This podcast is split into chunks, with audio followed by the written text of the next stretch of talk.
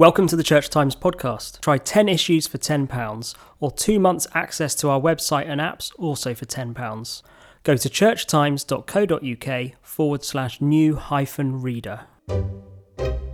Thank you. Good morning. I'm Angela Tilby and I've got the pleasure of chairing this session with Cole Moreton on his first novel, The Lightkeeper, which I hope some of you have got and more of you will buy shortly. Um, Cole is a journalist. This is, as I say, a first novel. He's written for The Guardian, for The Mail on Sunday, and right across the spectrum, as you can see. And That's one way of putting it. well, yeah. one, one sort of pays off the other, as it were. And also is, has made quite a, a lot of documentaries now for Radio 4 um, in an independent capacity, which is, is a very good thing to do. Um, he lives near Beachy Head, and those of you who've read the novel will know how that imagery of the south coast and the lighthouse and all the rest sort of hugely runs through this novel. Do you want to just take us through some images Yeah. of your So this sort of lo- locates where we are. Um, the, this is um, a group of uh, hills and cliffs called the Seven Sisters, um, and that's Birling Gap. Uh, and those are two unfortunates that I captured in my lens. I've no idea who they are, um, but it just reminded me of a, uh, a the cover of a Nietzsche book I read once when I was an undergraduate. Anyway, um, uh, this is this is a painting by Eric, Eric Ravilius. um, uh, made, I believe, from the lantern room of the Belle Tout Lighthouse, which is a, a very real place. Um, and David Shaw, who owns the Belle Tout Lighthouse, would like me to point out at this point that it's very beautiful and open for bed and breakfast, and not, a, not in any way semi-derelict like it is in the book. and it's also, also they, they managed, about uh, 15 years ago, they managed to move it back from the edge, so it's actually safe to be there now. Wh- Whereas um, the, the, the plot takes place before that. So that's Ravilius. Um, just some images of, the, as you can see, the cracks appear in, in the, in the uh, edge there. Recently, we lost uh, 40 feet of cliff in the storms last week. Um, uh, so a big chunk off the side, uh, horizontally. Yeah, that way. So if that's the edge, 40 feet that way. Not, I mean, just for a, a, a small area, but still, that's a lot of stuff. If you're having a picnic on the beach, it's a lot of stuff, I can tell you. Um, there's the drop. Uh, these, I'll talk about them in a minute. They're, they're the Beachy Head chaplains who patrol the edge, volunteers patrol the edge in all weathers, 24 hours a day, seven days a week. Um, se- they intercept about four or five hundred people a year. Yeah, we'll talk about them more. Um, I think I'll stop there. So, th- so this here, uh, is the the lighthouse that's on the cover. There are red and white stripes um, because there's another Beachy Head lighthouse which is um, uh, down at the bottom. What I can tell you about this lighthouse is that it was built by um, subscription in the 1830s.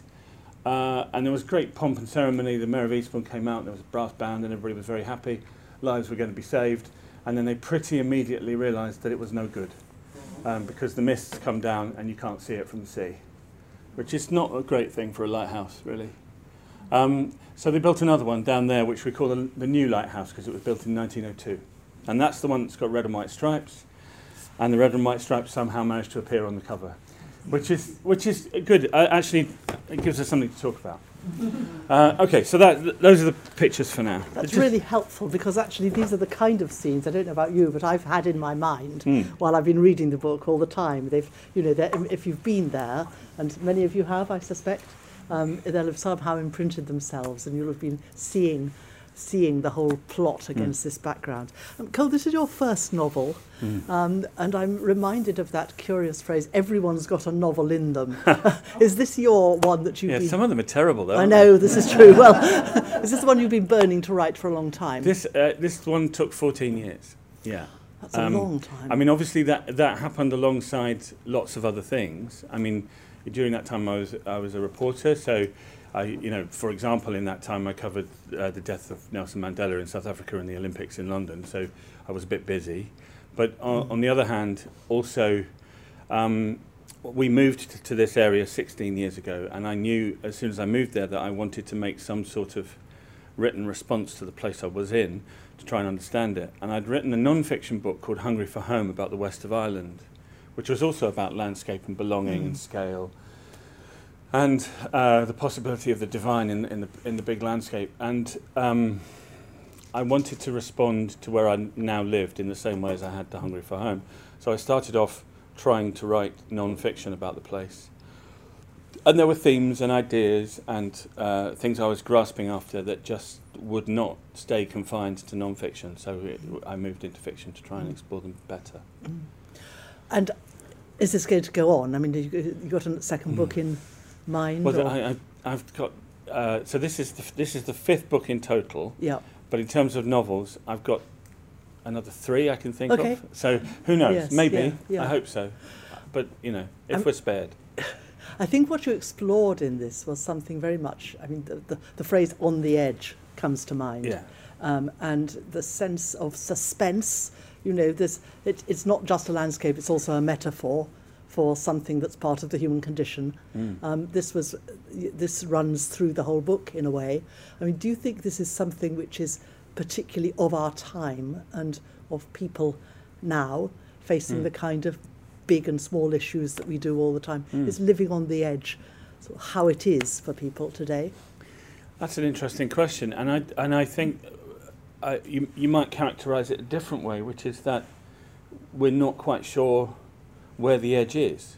We're not quite sure where to put our feet, because so many of the cert- certainties that seemed so assured in the past have have disappeared, um, and you know we're besieged on all sides by people shouting us to tell it, shouting at us to tell us what is true and what isn't, and we don't always believe them, and so we're sort of confused and wandering around, and I think that can feel very edgy. Um, on the other hand, and I think of this place in particular, um, you know, we we uh, we are used. Those of us who live there are used to seeing the helicopters go over, used to seeing the coast guards go out because people are drawn to that place because they're desperate. I mean, I, I should say, as you can see, it's spectacularly beautiful. Mm. So more people are drawn to it because it's spectacularly beautiful, but some people are drawn to it because they're they're feeling desperate, and so for them it represents an, an ending.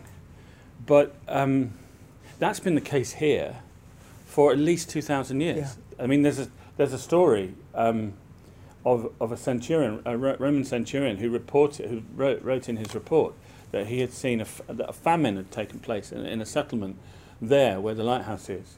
And um, the women and children were, were starving, and the men of the community, in order to uh, save them, lined up on the edge and held hands and all jumped together. And that's, that story is 2,000 years old, or near enough.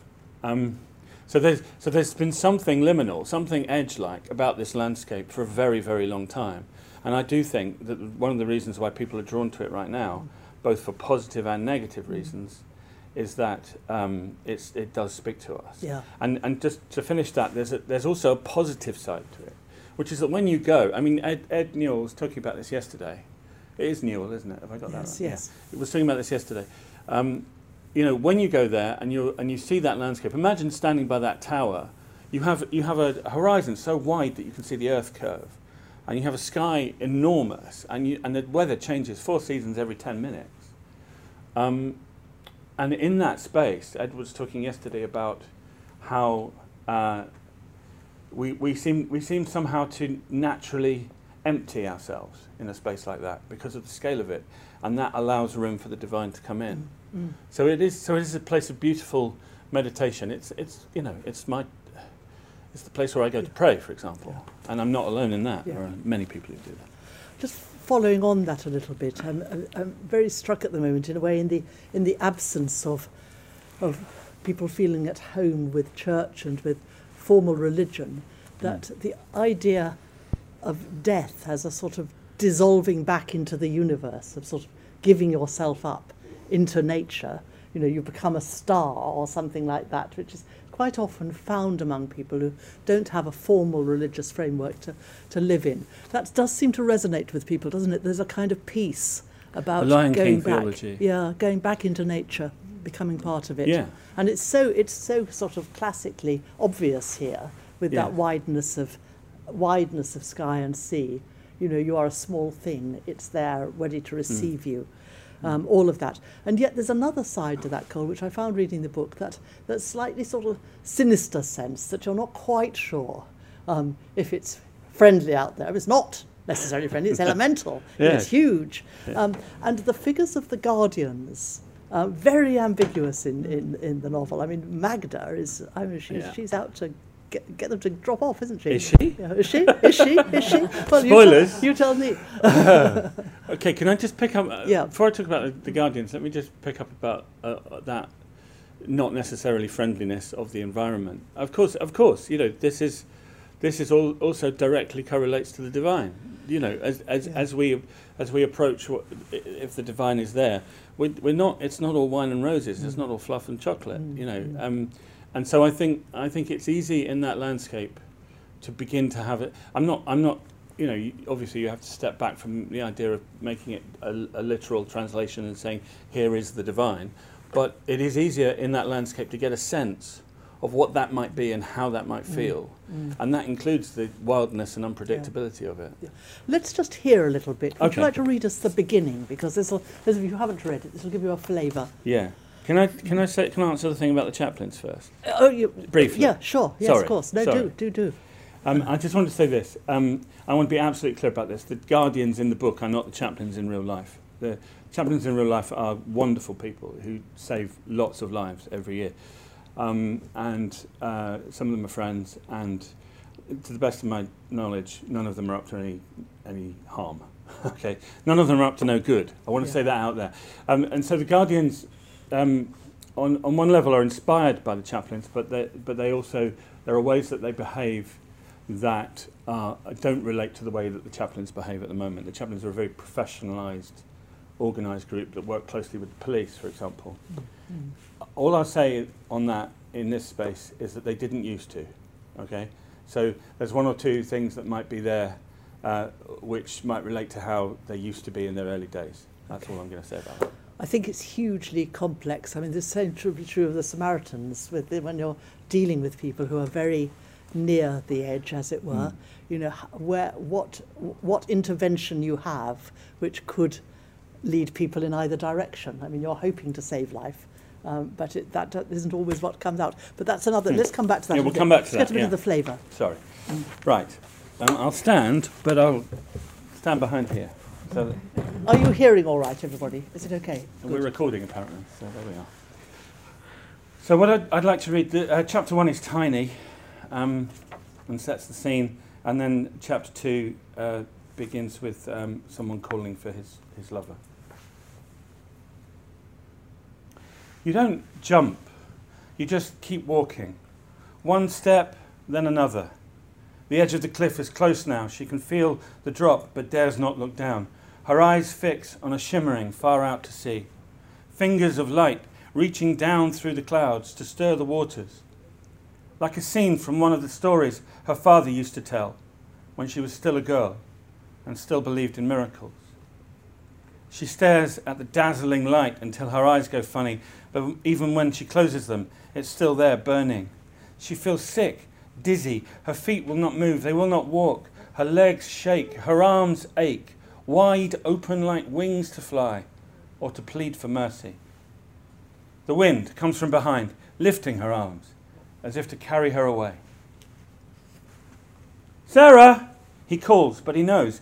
Even as Jack turns the key and pushes the door with his shoulder, he knows. The worry that was there all morning and on the street and in his head is louder now as he runs up the stairs, turns another key, and falls into the flat. Where, where's the cat?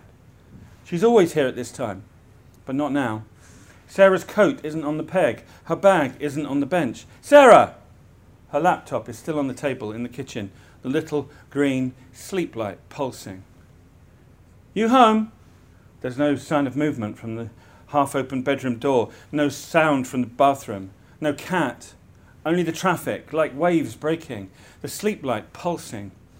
Jack runs his finger over the touchpad and the screen wakes with an image the sky, the sea, the sun on the water. He knows the place immediately. She told him about it the day they first met in the park. She was golden. Her skin shone under a white summer dress. He didn't know what to say.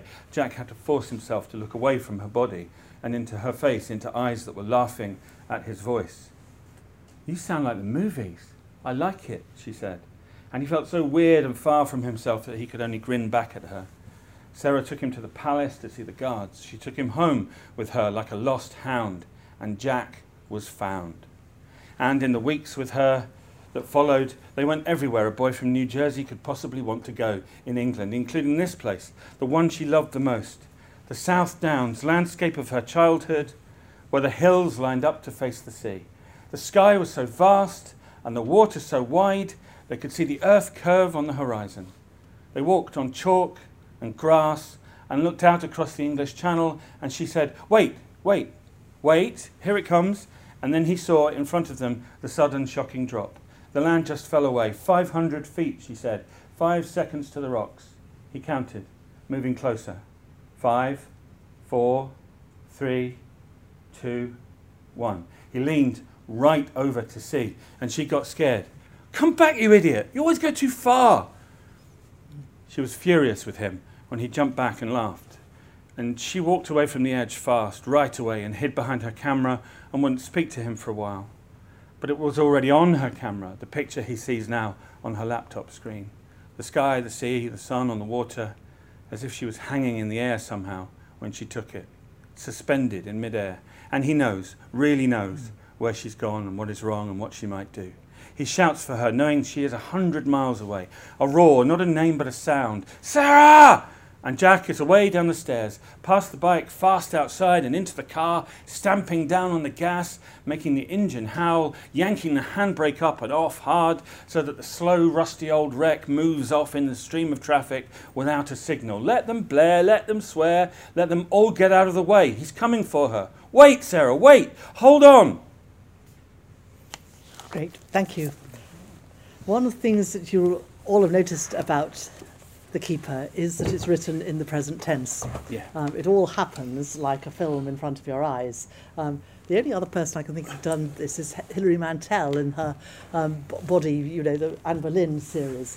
And it does give us terrific sort of breathless tension to the whole thing. Does it set uh, other sort of technical problems in writing in this this way? Because Why do you think it took 14 years? well, yeah, indeed. but what, what, what's it like to actually do that? Does it run in front of your eyes as a sort of film? Yes. Okay. So a little bit about the, the way that the way that I write, um, and this this actually emerged out of writing non-fiction. Um, the first four books were an attempt, uh, usually an attempt to write non-fiction true stories using huge amounts of research, but to give them the pace of thrillers. So the first one was about Ireland. The second one was about the Second World War and fathers after the war.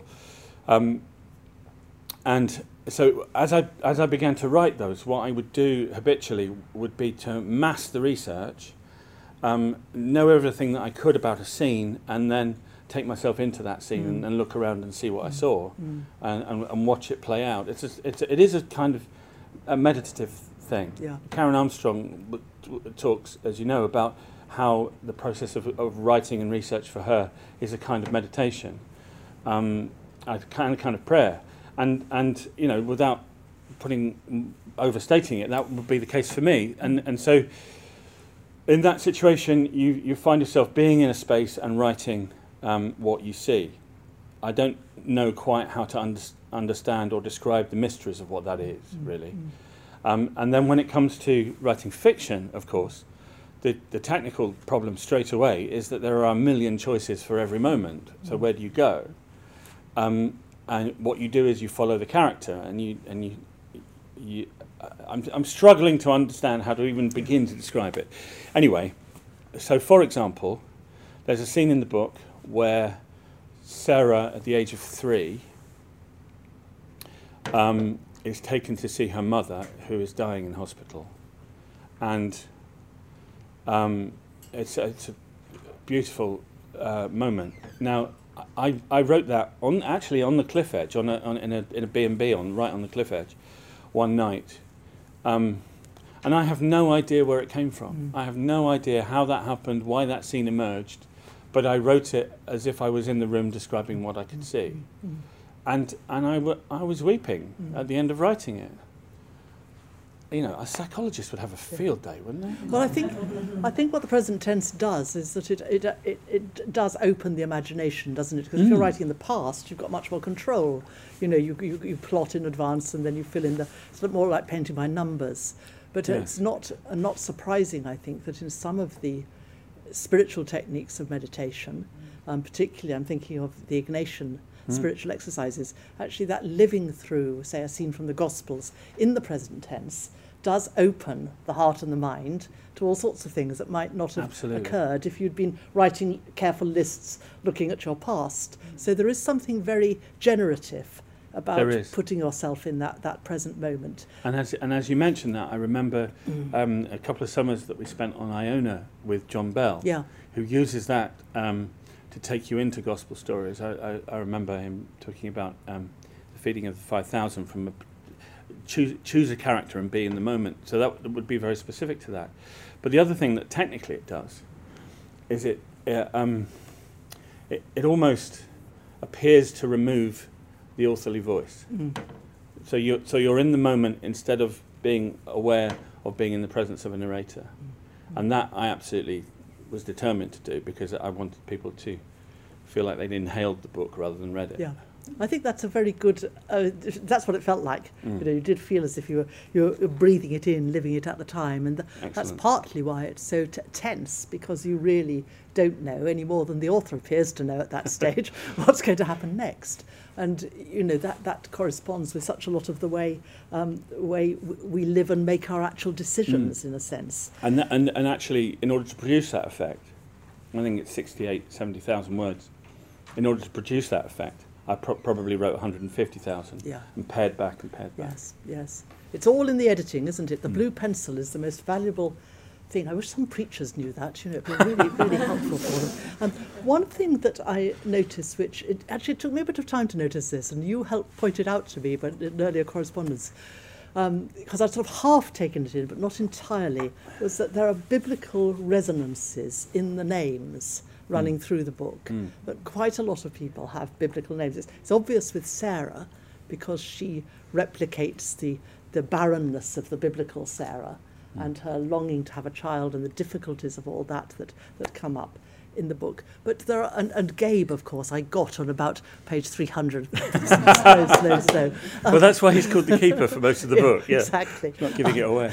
But um, oh, I was meant to Yeah. not get it at first. Was That's helpful. Uh, but tell me about that because was this was you were teasing us a little bit here, I think. But I was, was there more going on?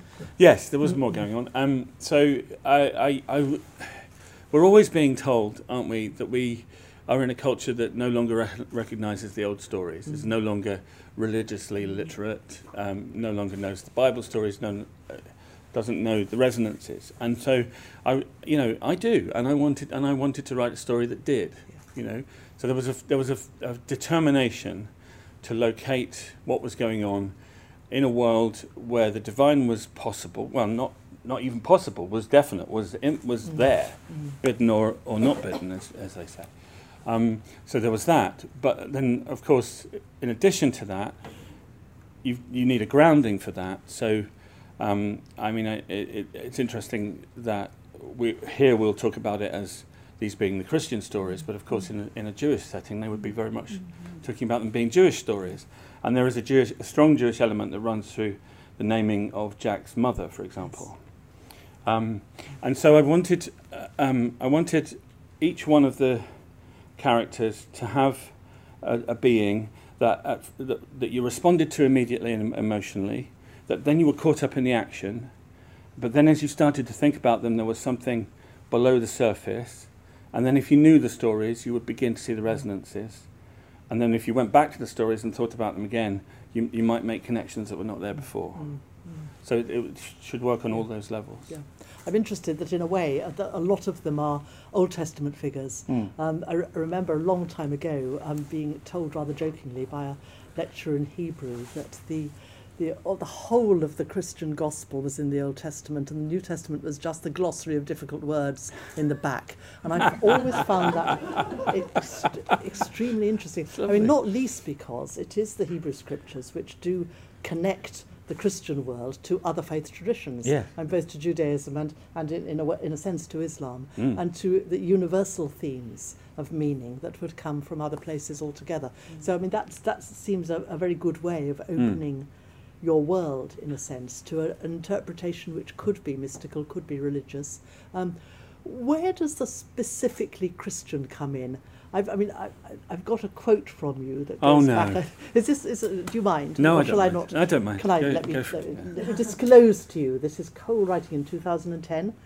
The Yes. old, uptight, self-serving God of England has failed the people and is now ignored. So do you see? Thank you, Cole. You've just done. You've just done to me what I do to other people every I'm week sorry, in interviews. yes. Thank you, Angela. But I did it nicely, didn't Yes, I? you did. I was- I was- No, that's what. Go on then, you've the still got to secret of the interviewer is you never feel the knife going in. Yeah. Uh, yeah, that's from a book called "Is God Still an Englishman?" It was written in response to the George Bernard Shaw quote from 1911: "The ordinary Britisher imagines that God is an Englishman." Um, and it was about the uh, the imperial certainties of church, crown, and state, and how that had been formed, and how they'd come apart. Um, I I uh, used as the beginning of that modern process the the wedding of Charles and Diana in 1981, mm. and how that seemed to be a national festival of certainty, and how everything had become uncertain after that. So so is God still Englishman was a way of unpicking the 30 years since mm. at that point, and saying, okay, we are, we are moving away from a position of being a Christian nation. But uh, I, I've always thought that that was a problematic idea in that the way that we were a Christian nation seemed at odds with what I know of Christ. That's, that's one thing. So was there therefore a way to mark the ending of that and perhaps look to celebrate what might be possible? And uh, that also, of course, ties into uh, the changing population and uh, the diversity of voices that come into our lives now. Yeah. So, um, what I was what I was trying to communicate in that uh, quote, which is so um, dreadfully taken out of context, um, is is um, I'm teasing, um, is. Uh, is that, that that God of certainty, if you like, that that sort of uh, church, crown, and state certainty is is is long gone. Yeah. You know, I mean, uh, reflecting on that, I I wrote in that book that I felt at that point, 2010, that the Church of England, in particular, was perhaps um, entering its death throes. My goodness, they're going on, aren't they? But but um, but what is what is of course implicit in saying that, if you're not saying it from a position of rejoicing, is that we believe in resurrection. So there's something something bigger, better, brighter, newer, more present, more imminent, more visceral coming from that process. After, after all, it's only an institution. We're not talking about God here. There's always a sort of sense that, that death is near in institutional life, isn't it? That's why I think institutions have become so defensive. And the institutions seem to me to put work and have courage and not afraid to let themselves die. Um, I, I know a small community of Anglican Benedictines near um, in Kent, in West Malling, who are really looking at the end.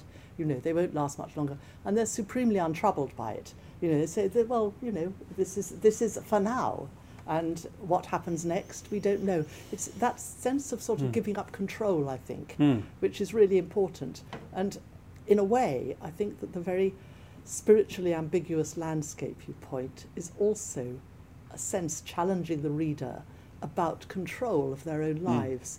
You know, all your characters in different ways are dealing with bereavement, with loss, with uncertainty about the future. Mm. And they all resolve it differently. That great drop that sort of stands in the middle. Um, I, I have some sympathy for those who go over the edge in the end, whose lives have become so intolerable that they can see no way out. Do you, is that part of your um, sympathetic range? Because I've always also been brought up to think that you know suicide is, is one of the worst things that one can can can do, and it's it's not acceptable within a Mm. Christian view of life. Um, Mm. But yet, one's sympathy, one's heart is touched, particularly by the character who does make that decision, however Mm. much it's his, his own or not in Mm. the book. I mean, what, what did you feel about that scene and Hmm. that decision? Um, okay, a couple, pick up a couple of things that you said there. I mean, what, just to pick up on the institutional thing. Yeah. It's, it's Schrodinger's God. Put God in a box.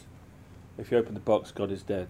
But while the box is closed, God is still there, or is God there at all? Who knows? Yeah. Anyway, it, um, the uh, the issue of the end of life feels. Um, I always want to be really, really careful as I talk about it, you know, because uh, uh, as it stands, Beachy Head is, is the number one suicide spot in the world. Yeah. So we have to be very careful how we talk about it. And, and I would say at the beginning of any discussion about it, as I say repeatedly through the book, and the point of the book, and as it says at the end, is always better to talk. It's always better to find somebody. It's always better to seek common humanity, if you can.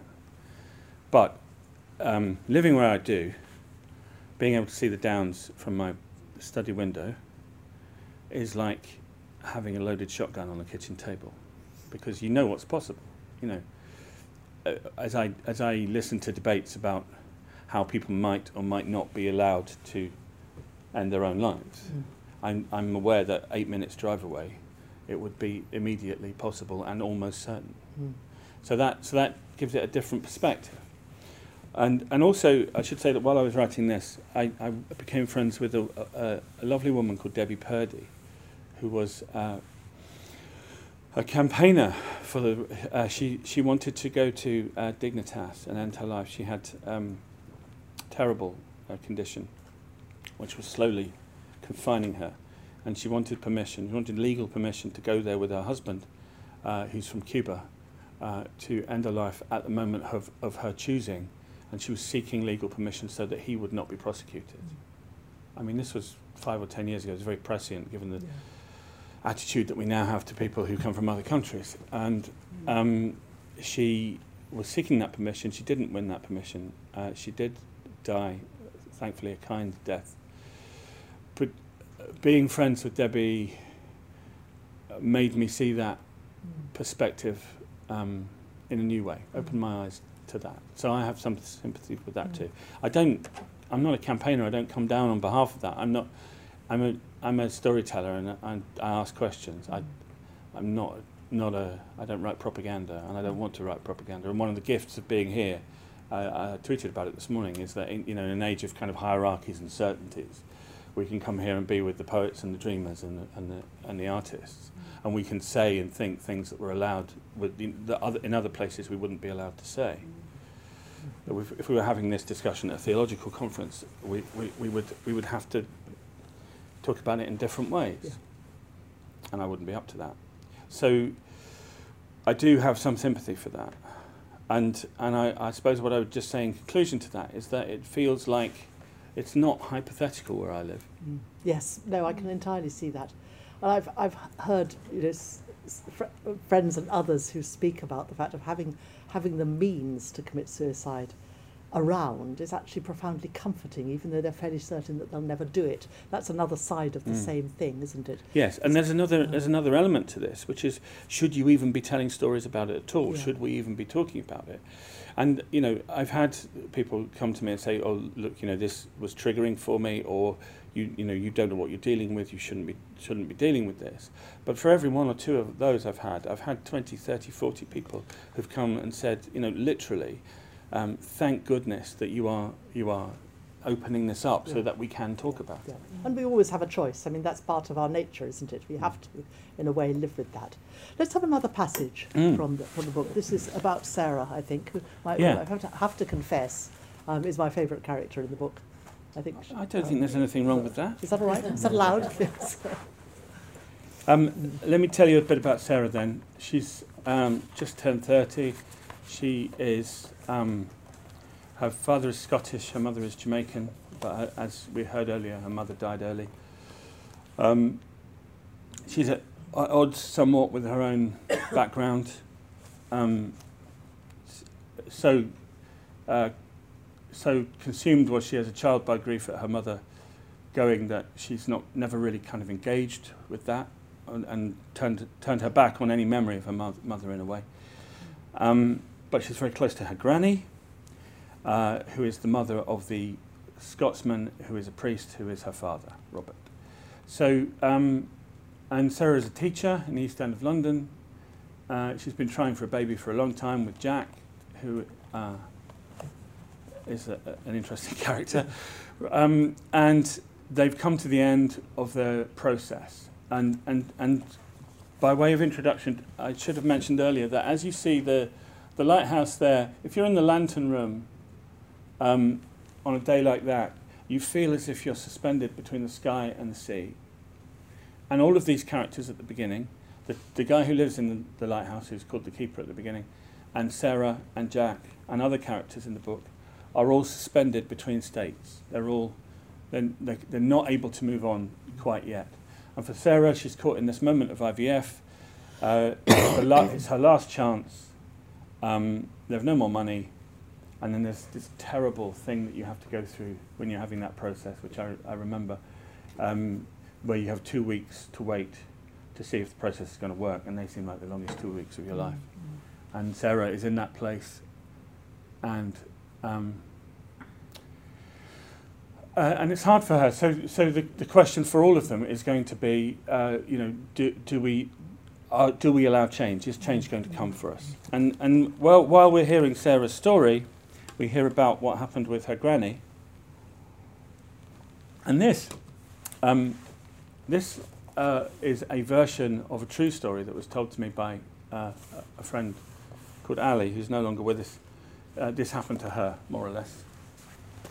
The second miracle of Sarah's life had an edge as sharp as the first. Granny was lying in a bed in the nursing home under a thin, pale blue blanket. Her hands were all red and gnarled, laid out flat as though she had been smoothing things down, making her bed in the morning.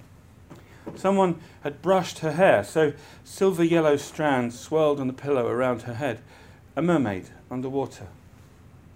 Her eyes were closed, her mouth was open. This is it, thought Sarah, taking her turn at the end of the bed. Just a matter of time. She was a trainee teacher now, in her early twenties, but this was a study day. Granny shivered, and Sarah realized she was waking up. Why was she shivering? The central heating was full on. There was a thick odour, the smell of bladders not attended to, bodies wasting away. Through the window behind Granny's head, she saw a chestnut tree, branches jostling like the heads and shoulders of a waiting crowd. The memory of the blinding light she'd seen as a child returned. Sarah felt exhausted. Hello, Granny, she said softly, not expecting an answer. Granny had not spoken since her fall, months before. She bent and kissed her grandmother on the forehead. You rest, eh? Granny breathed, a little sigh every time. One more hill to climb, then down the other side, rolling home. There was a hymn book on her bedside table. The words stamped on the black leather cover had lost their gilt. Sarah opened the book, releasing the scent of childhood Sunday morning. Amazing grace. How sweet the sound that saved a wretch like me. Sarah sang softly in that hospital room, surprising herself, almost not singing, then singing a little louder, then singing to her grandmother. I once was lost, but now am found. Was blind, but now I see. She sang with gathering strength, songs she had not sung for years. Sarah slipped her fingers between the cool, bony fingers of her grandmother and imagined that she began to sing too. She imagined a groan becoming a wheezy, wordless harmony. And she found to her astonishment that this was not imagination. Mm. She felt those fingers squeeze her own and heard a sound.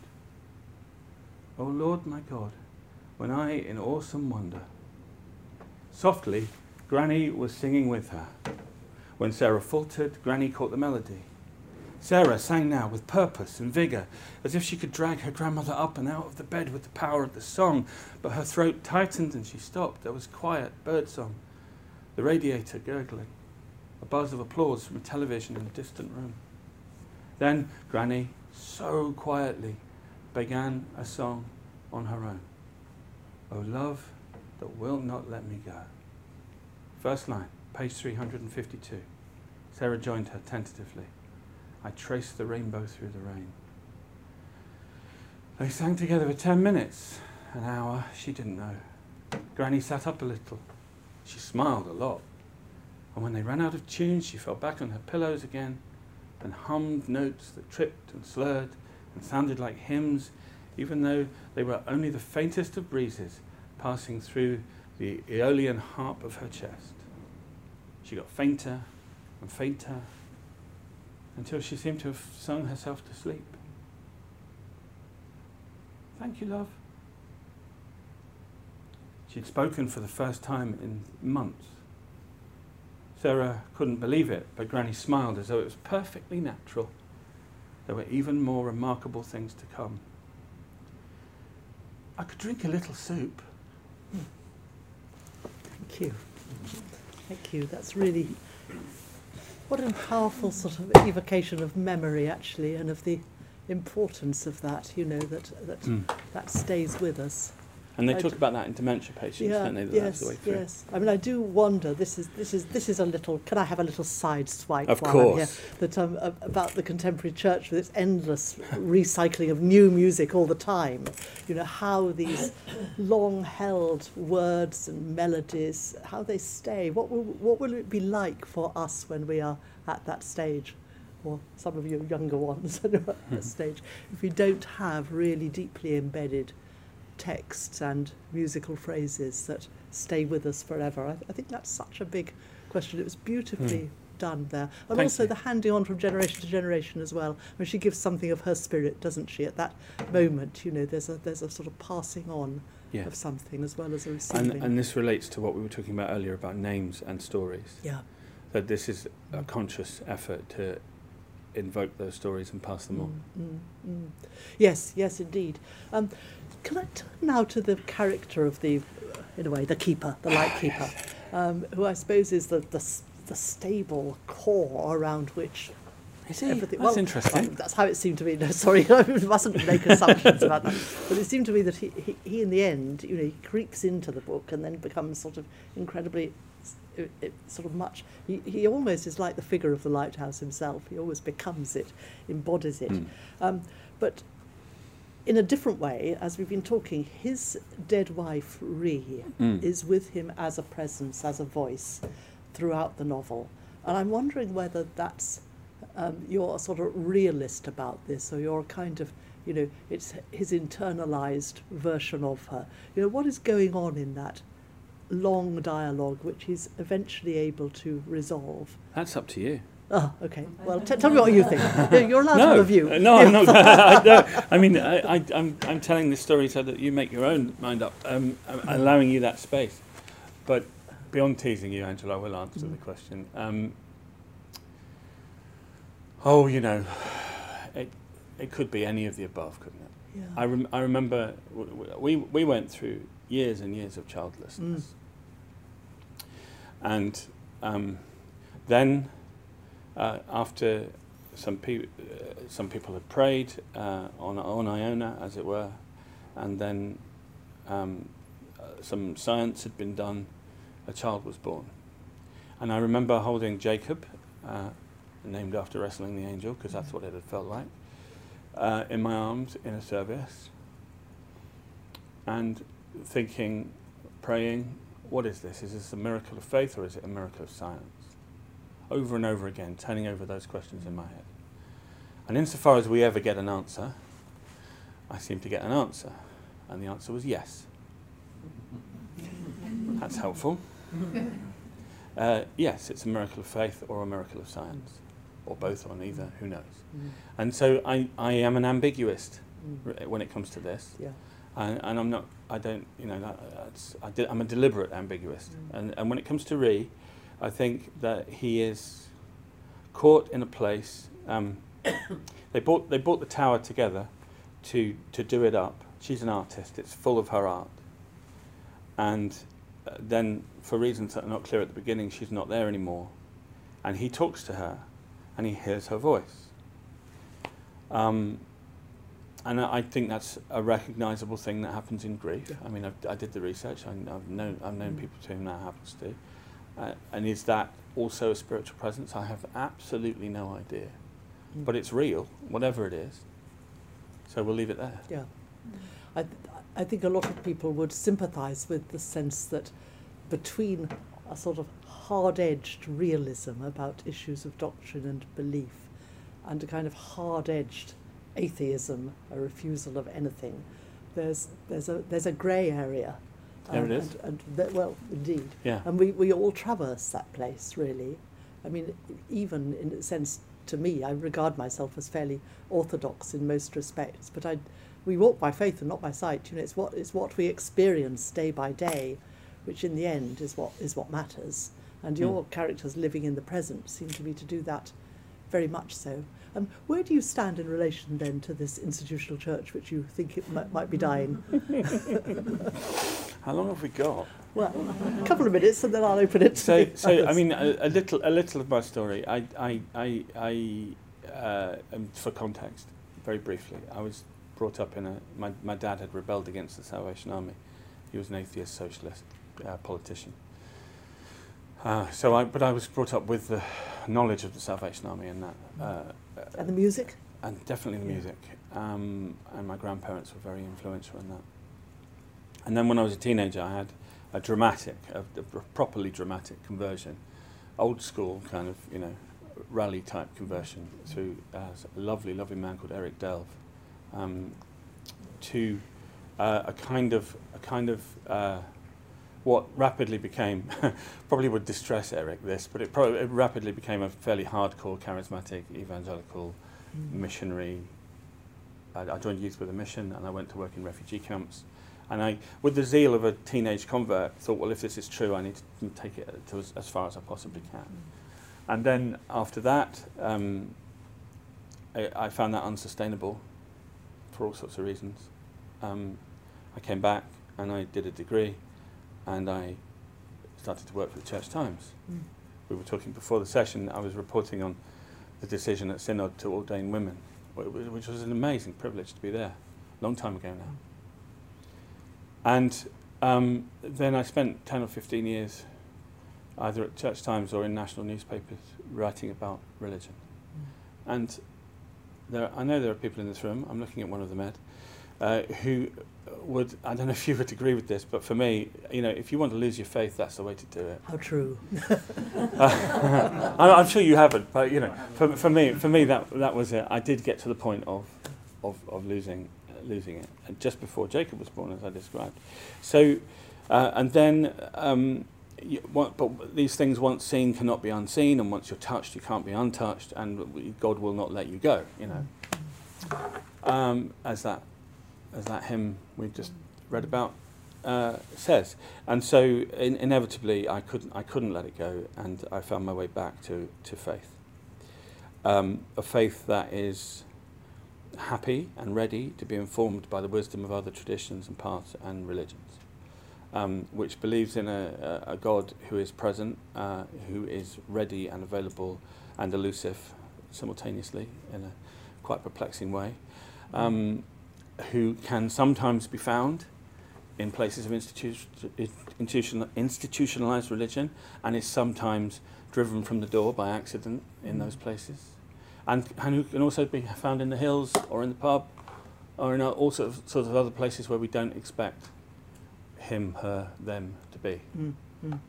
So um, I think uh, that the church, I think there are, there are two notions of the church in my mind. There's the notion of the church as the fellowship of people of good faith who are looking to towards God, and then there's the institutions, Mm. and they're like a Venn diagram. And sometimes you can find people in both, and sometimes they're in opposite ones. Mm, mm. Thank you very much, Cole. That's been a really, really fascinating session, and we Absolute wish you joy for your next next venture. You've said you had about five in your head. At least. Yeah, great. But thank you. It's been such a privilege. Thank you. Well done. That's lovely. Thank you for listening to this week's episode of the Church Times podcast. You can find more news, analysis, comment, and book reviews on our website, churchtimes.co.uk. If you are not yet a subscriber to the Church Times, you can try your first 10 issues for just £10. You'll get the paper delivered to your door every Friday, plus full access to our website and digital archive. Go to churchtimes.co.uk forward slash subscribe to find out more. The music for this podcast was provided by Sought After Sounds. Tune in next Friday for the next episode. Thank